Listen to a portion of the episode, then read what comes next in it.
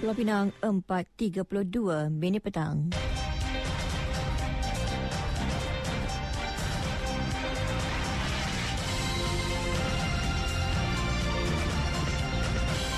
Warta Mutiara bersama Phil Gabriel. Salam sejahtera dan selamat petang. Sebuah lagi sekolah antarabangsa di Batu Ferenggi turut menerima ancaman ugutan bom menerusi email semalam.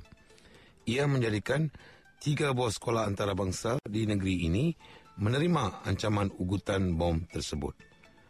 Pemangku Ketua Polis Daerah Timur Laut, Superintendent V. Sarawanan berkata, Laporan polis mengenai kejadian itu dibuat kira-kira pukul 9.22 pagi tadi.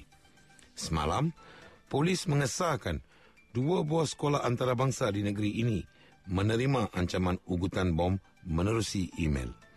Susulan itu, dua kertas siasatan berasingan telah dibuka berhubung kes berkenaan. Selain Pulau Pinang, sebanyak sembilan buah sekolah antarabangsa di sekitar ibu negara dan Selangor dilaporkan turut menerima ancaman bom melalui antaran email. Perkara berkenaan disahkan oleh Ketua Polis Kuala Lumpur, Datuk Alauddin Abdul Majid dan Ketua Polis Selangor, Datuk Hussein Umar Khan. Kerajaan Pulau Pinang sedang mengkaji membuka semula kuari tertutup di negeri ini bagi memastikan bekalan produk kuari mampu milik yang akan membantu mengurangkan kos pembinaan di Pulau Pinang. Exco Perumahan dan Alam Sekitar Datuk Sri S. Sundaraju berkata, terdapat kenaikan kos pembinaan perumahan di negeri ini berikutan penutupan beberapa kuari. Beliau berkata demikian di sidang DUN di Pulau Pinang. Beliau juga menegaskan, pemaju perumahan terpaksa membeli produk kuari dari Ipoh Perak dengan kos pengangkutan yang mahal. Datuk Sri Sundaraju berkata, Pulau Pinang kini mempunyai sembilan kuari kekal, tujuh di Tanah Besar dan dua di bahagian pulau.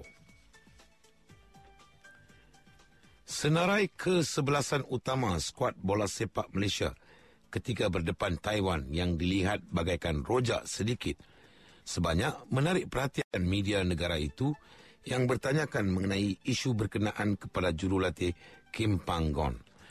Pada aksi kedua bagi kelayakan Piala Dunia 2026, Piala Asia 2027 di Taipei malam tadi, lima pemain berdarah tulen, lima pemain berdarah kacukan dan seorang pemain naturalisasi dibariskan dalam kesebelasan utama.